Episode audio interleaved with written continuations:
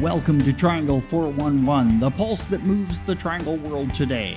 It's a vibrant collection of stories, medical breakthroughs, what's trending, social good, events, and boundless other adventures. A conversation pit of comedians, authors, chefs, sports figures, experts, the common and the uncommon.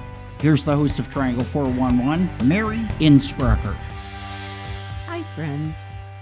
Here's another Triangle 411 opportunity for a free book.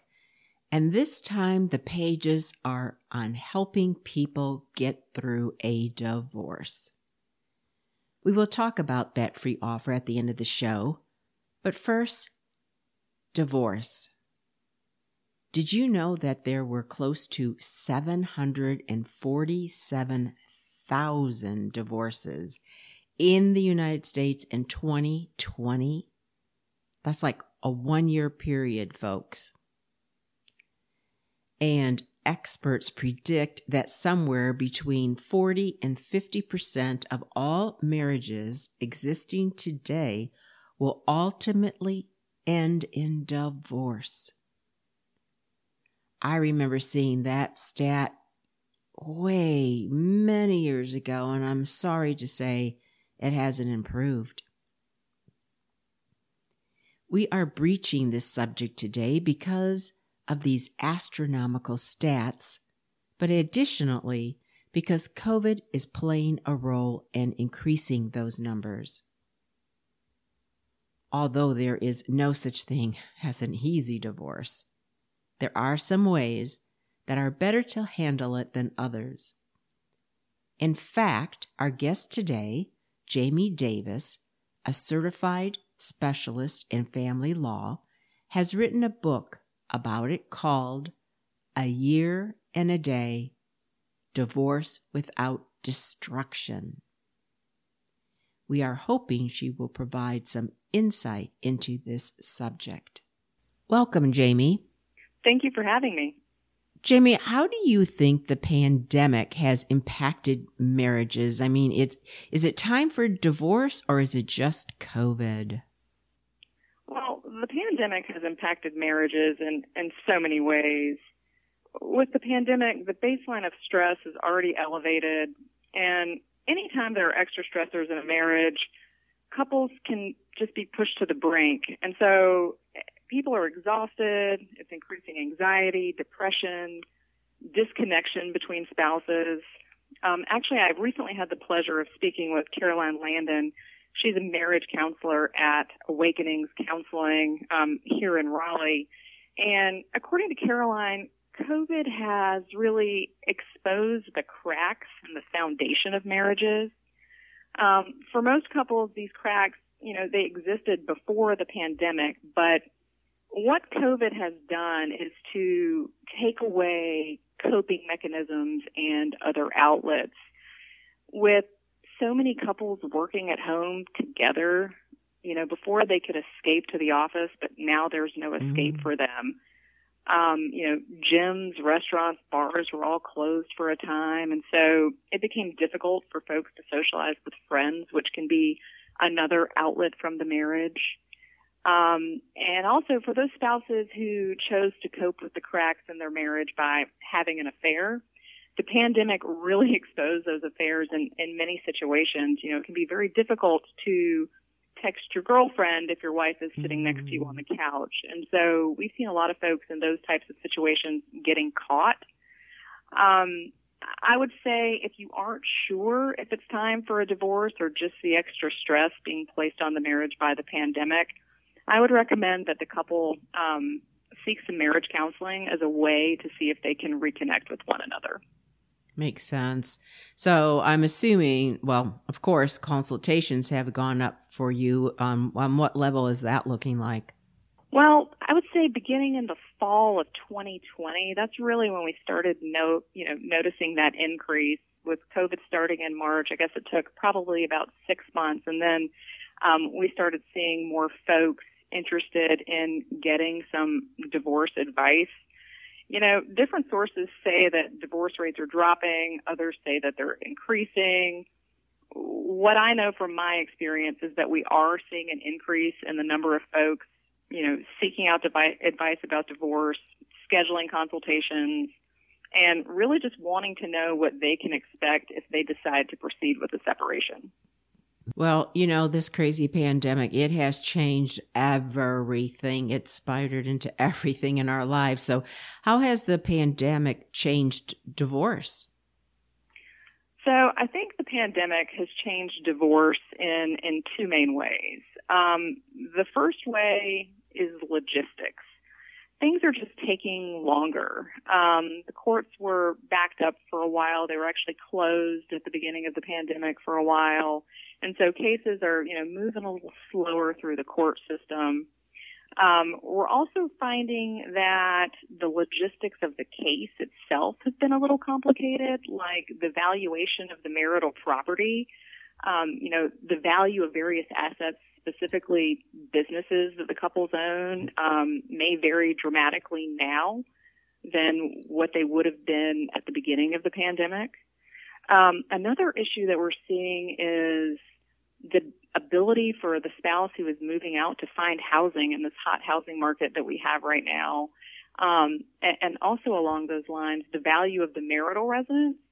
Um, you know, what it might sell for on the open market right now might be dramatically higher than what an appraisal would show. And so that's presenting some problems in divorce cases.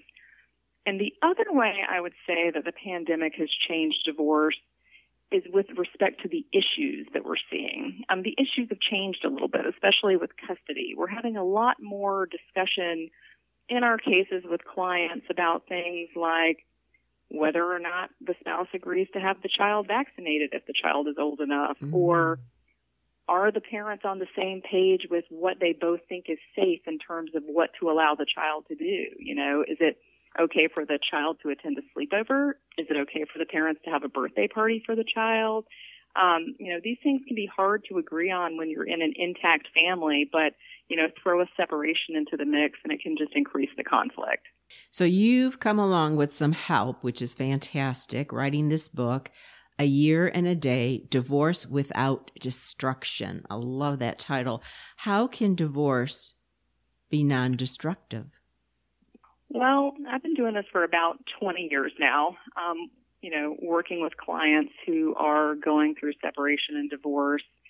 And what I have found is that contrary to popular belief, divorce does not have to mean the destruction of family relationships or the family finances.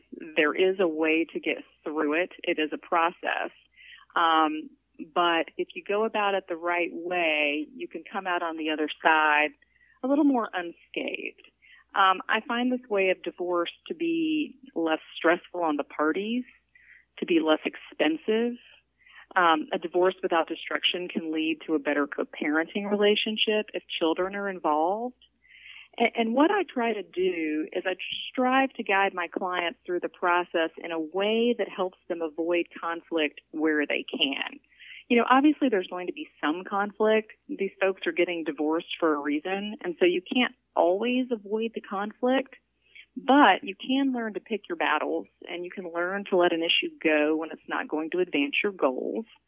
Um, and I've, you know, found that if folks will just try to get in that mindset, the process is a lot easier for them. Um, you know, other ways to have a divorce without destruction, prioritize self-care. Self-care is really important when you're going through this process. You know, divorces are one of the most stressful things that a person might go through in their life. And so making sure that you have the right tools available to you, whether that's seeing a therapist or, you know, whatever it is that's self-care to you, practicing mindfulness, going for a walk. Different folks do different things to relieve stress. I also think that assembling a team of professionals to help you can go a long way in having a divorce without destruction. Um, once you assemble your team, it's usually a lawyer, a therapist, a financial advisor, perhaps an accountant to help you with some of these financial issues. Then you can put the burden on them and they can start doing some of the heavy lifting for you so that you can just get back to the job of living your life. Now, mediation is something else. As it can be a very effective way to resolve issues outside of the court. Uh, it's usually more cost uh, effective and again, less destructive to resolve family law cases outside of the court. Tell us the benefits of mediation. Yeah, mediation can be super helpful in family law cases um, for a few reasons. It is a quicker process most often than going to court, and the parties themselves have more control over when they will attend the mediation session. Um, usually the lawyers work with the mediator and they find a date that works for everyone's schedule versus trying to get a date for a hearing on a court calendar, which, you know, it can take months. And even then, there's no guarantee that your case will be heard that day. If the mm. calendar is full, you can get bumped to another calendar in the future. And so that can be super frustrating. Um, mm-hmm. Um, you know, if if you've gotten ready to go to court and you get there and they just don't have time to hear your case that day. Well, yeah, and you're already probably anxiety ridden and stressed and you've done all your prep work and now you got to go home and do it all over again. I mean, that's terrible.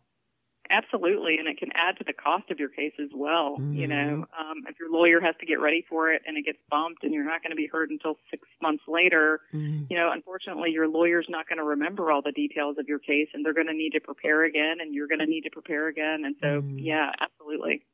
Help us understand a little bit just through the process. So, so basically, let's say someone has made the decision to divorce. I guess they would come first to a lawyer and do the paperwork. And then are you saying like this uh, uh, the the mediation would take the place of court altogether? Like you can just do this mediation and get it uh you know everything you need to get your divorce? Yes and no. Okay. um the the couple can resolve their child custody and financial issues outside of court usually in a private contract known as a separation agreement. It's a contract just like any other contract. It would say who gets what property, who pays who spousal support or child support, if any, and, and what the custody schedule would be. Both parties would sign it, it would be notarized, and, and they would be done. Um, if you attend a mediation, usually what happens is at the end of the mediation, if you reach an agreement, you sign what's called a mediated settlement agreement. Same thing, it gets notarized, and you have a binding contract and at that point, one lawyer or the other will then go back and draft the formal separation agreement that will be signed. And you'll be done with, with those issues. But the divorce itself is still out there. So to be divorced in North Carolina, you have to be legally separated for one year and one day, and then you can file your lawsuit for divorce. Um, to be legally separated, you don't need a piece of paper that says you're legally separated. But what you have to do, you have to live under separate roofs with the intent of at least one of you that the separation be permanent. And so what that means practically is that the two of you cannot just say, hey, we're separated and live in separate bedrooms. Even separate sides of a duplex is not good enough. You literally have to be under a separate roof for that year and a day and then either one of you can file for the divorce. That does have to be an actual complaint that gets filed with the court, but it's not the kind of lawsuit where anybody's going to be, you know, going into court and, and fighting over things. Truly, the only issue is whether or not the folks have actually been separated for a year. And so in most cases, um, the divorce boils down to some paperwork. If one of the parties hires a lawyer, usually that lawyer can handle the paperwork and the person may never need to go in the courthouse. Um, if they decide to represent themselves, which they can, um, there's actually a self-help packet you can buy at the courthouse if you want to do that. Um, you will have to actually go down there for a court hearing, but um, it's still a very simple process. So you do the the separation paperwork first. If it's uncontested, easy. If it's a little contested, do the mediation. Then you're all set for a year and a day. You have to live separately. You have your separation agreement. Then after a year and a day, day then you do the lawsuit for the actual divorce. So when do you do you finally, you know, when are you finally divorced? Was after that year and a day and you do that lawsuit, how much longer do you have to wait before your divorce to be finalized? So that's a great question. Um, so once you have filed that complaint for divorce, what you have to do is you have to serve it on your spouse. And that usually happens by sheriff or certified mail. And then from there, the spouse has 30 days to file a response if they wish to do so. Um, a lot of times, no response gets filed at all. Like I said before, really the only defense to a divorce is that the separation hasn't actually been a year. But if you want to resume the use of your maiden name, you can, you know, file a response to the divorce and ask the court to allow you to change your name back. So I would say in most cases, the process takes about 45 days from the time the complaint is served on the other party. Do you have to go actually into the courtroom at the end or you just file these papers and if it's if you know the 30 days go by and there's no response that needs to be dealt with, you're just done? No. So there's a couple of ways to make the actual divorce go through. Mm-hmm. Um, if you do not have a lawyer, you're going to have to show up for a very small court hearing where the judge asks you a couple of simple questions like, when you were married, do you have children? When did you separate, etc. And then the judge will sign the divorce judgment. Mm-hmm. Um, if you have a lawyer, your lawyer can handle the paperwork for you, and you would not need to go to the court. So, if uh, everything were to, I mean, we can't even get in. We don't have enough time to get into like an actual contested um, or sometimes very difficult divorce situations. But in something like this, if it's pretty much you you both agreed on the separation and or even if you went to mediation and you went from there how expensive is is that process to get divorced if you go that route? Uh, uh, we can't talk contested but if it's that simple what kind of financial burden is that to get a divorce? Um, so there is a wide range. I will say that the divorce itself is usually not that expensive um, because in most cases the actual divorce is not contested um, the expensive part can really be trying to resolve those other claims that arise from the marriage, such as child custody, child support, alimony, and equitable distribution. Um, if the spouses are fairly amicable and are able to reach a separation agreement without a lot of negotiation back and forth, I would say a typical cost can be 5000 to 10000 provided the marital estate is not too complicated. Um, but anything that is not amicable and requires litigation, I would say the cost usually starts at ten thousand and goes up from there. And you mentioned alimony. Is that a given in North Carolina? Alimony is not a given in North Carolina. There are a couple of things that have to be determined before a person will be entitled to alimony. Uh, the first part of determining whether a person is entitled to receive alimony is really a financial analysis. Um, the court will first look to see whether or not the person is dependent on their spouse for support, and if so, does their spouse have the ability to pay them alimony? There's no formula for calculating alimony in North Carolina, so when we're trying to determine the amount of alimony a person needs, we look at their monthly budget. And from that budget, we subtract any income they earn and any child support they receive. And then the difference is what they would need in alimony from the other spouse. Um, it is important to note, though, that if a person who would otherwise be entitled to alimony has committed adultery, in North Carolina, that person is actually barred from receiving alimony. Mm-hmm. So that can result in a pretty harsh outcome in some cases. Mm-hmm. Um, mm-hmm. For example, if a couple was married for 30 years and let's say one spouse did not work outside of the home during that time, and did not have any real ability to earn income, but that person had a one night stand, he or she would be barred from receiving alimony in North Carolina. Whoa.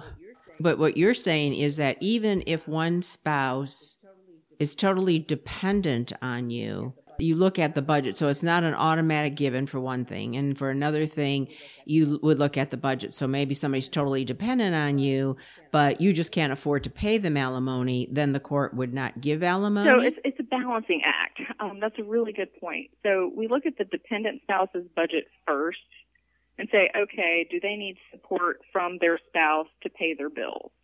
And if the answer to that question is yes, then we look at the budget of the supporting spouse and we say, okay, well, once supporting spouse pays their bills, because, you know, they're entitled to have a household too, is there any money left to pay the dependent spouse support?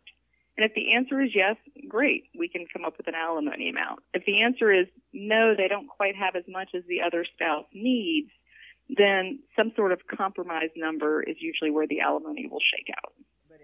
But it's not a, a for sure thing. It's not a given. If you really just couldn't afford to pay alimony, the court would side that way that you would not have to.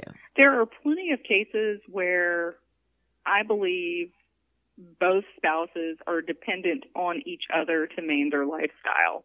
I mean, if you have mm-hmm. two folks who are each earning fifty thousand dollars a year, that's a great income as a married couple, um, but maybe not so great when you get separated. And so at that point, since they make equal amounts of money, neither one of them would be dependent. But my guess is that the lifestyles of both of them would change since they didn't have access to the extra income to help pay their bills.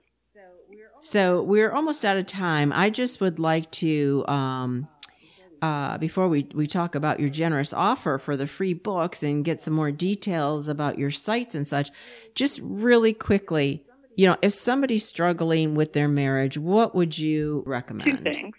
First, I would encourage them to seek out couples counseling if their spouse is willing to go and see if, you know, the marriage is salvageable. Um, sometimes relationships just get stuck, and marriage counseling can be a great way to help get the relationship unstuck and see if there's a way to get everything back on track. And at the same time, I would encourage them to at least have a consultation with a divorce lawyer. So as they're deciding whether they want to remain married or whether they want to separate, they have the information they need to make an educated decision, um, have an understanding of what the process will be like if they decide to separate. It's a very lengthy process. It can be overwhelming. And so going into it with the knowledge of what you can expect to receive on the other side, I think is very important.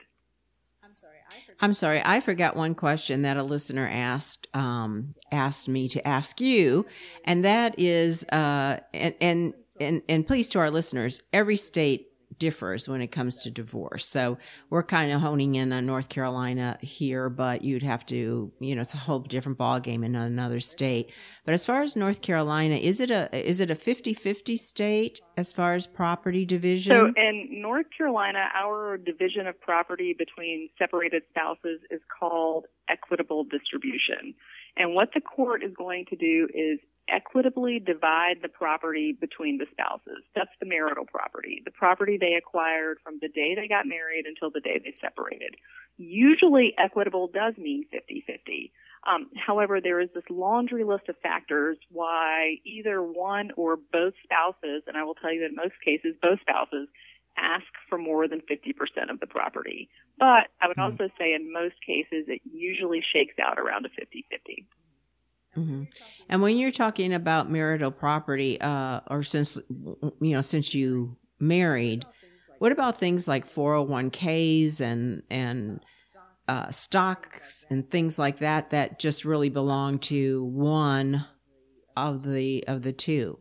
So in North Carolina, title does not control. It doesn't matter whose name the thing is in. If the property, and it can include 401k, stock, stock options, personal property, you name it. If it was acquired during the marriage by one or both of the spouses and it was not, there's a couple of exceptions, if it wasn't an inheritance or a gift from a third party, that property is going to be marital and subject to division.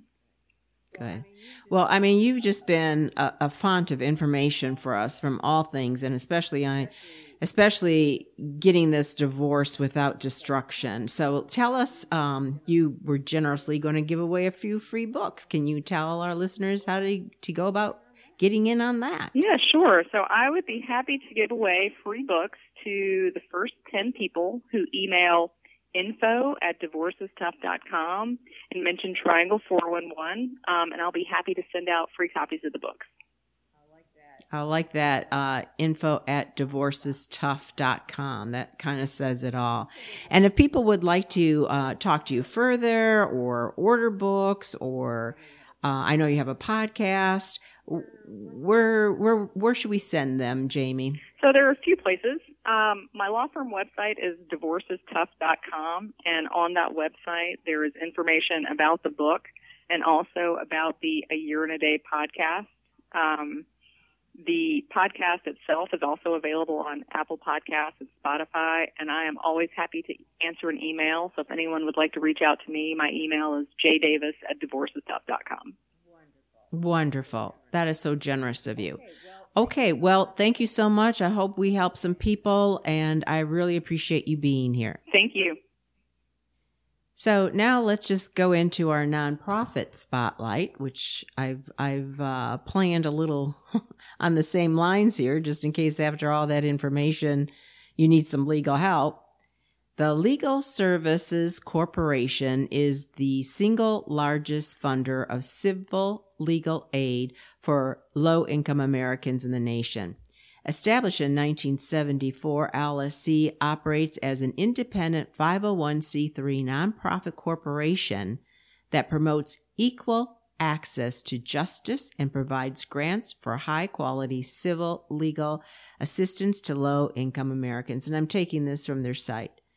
So the Legal Services Corporation distributes more than 90% of its total funding to 132 independent nonprofit legal aid programs with more than 800 offices.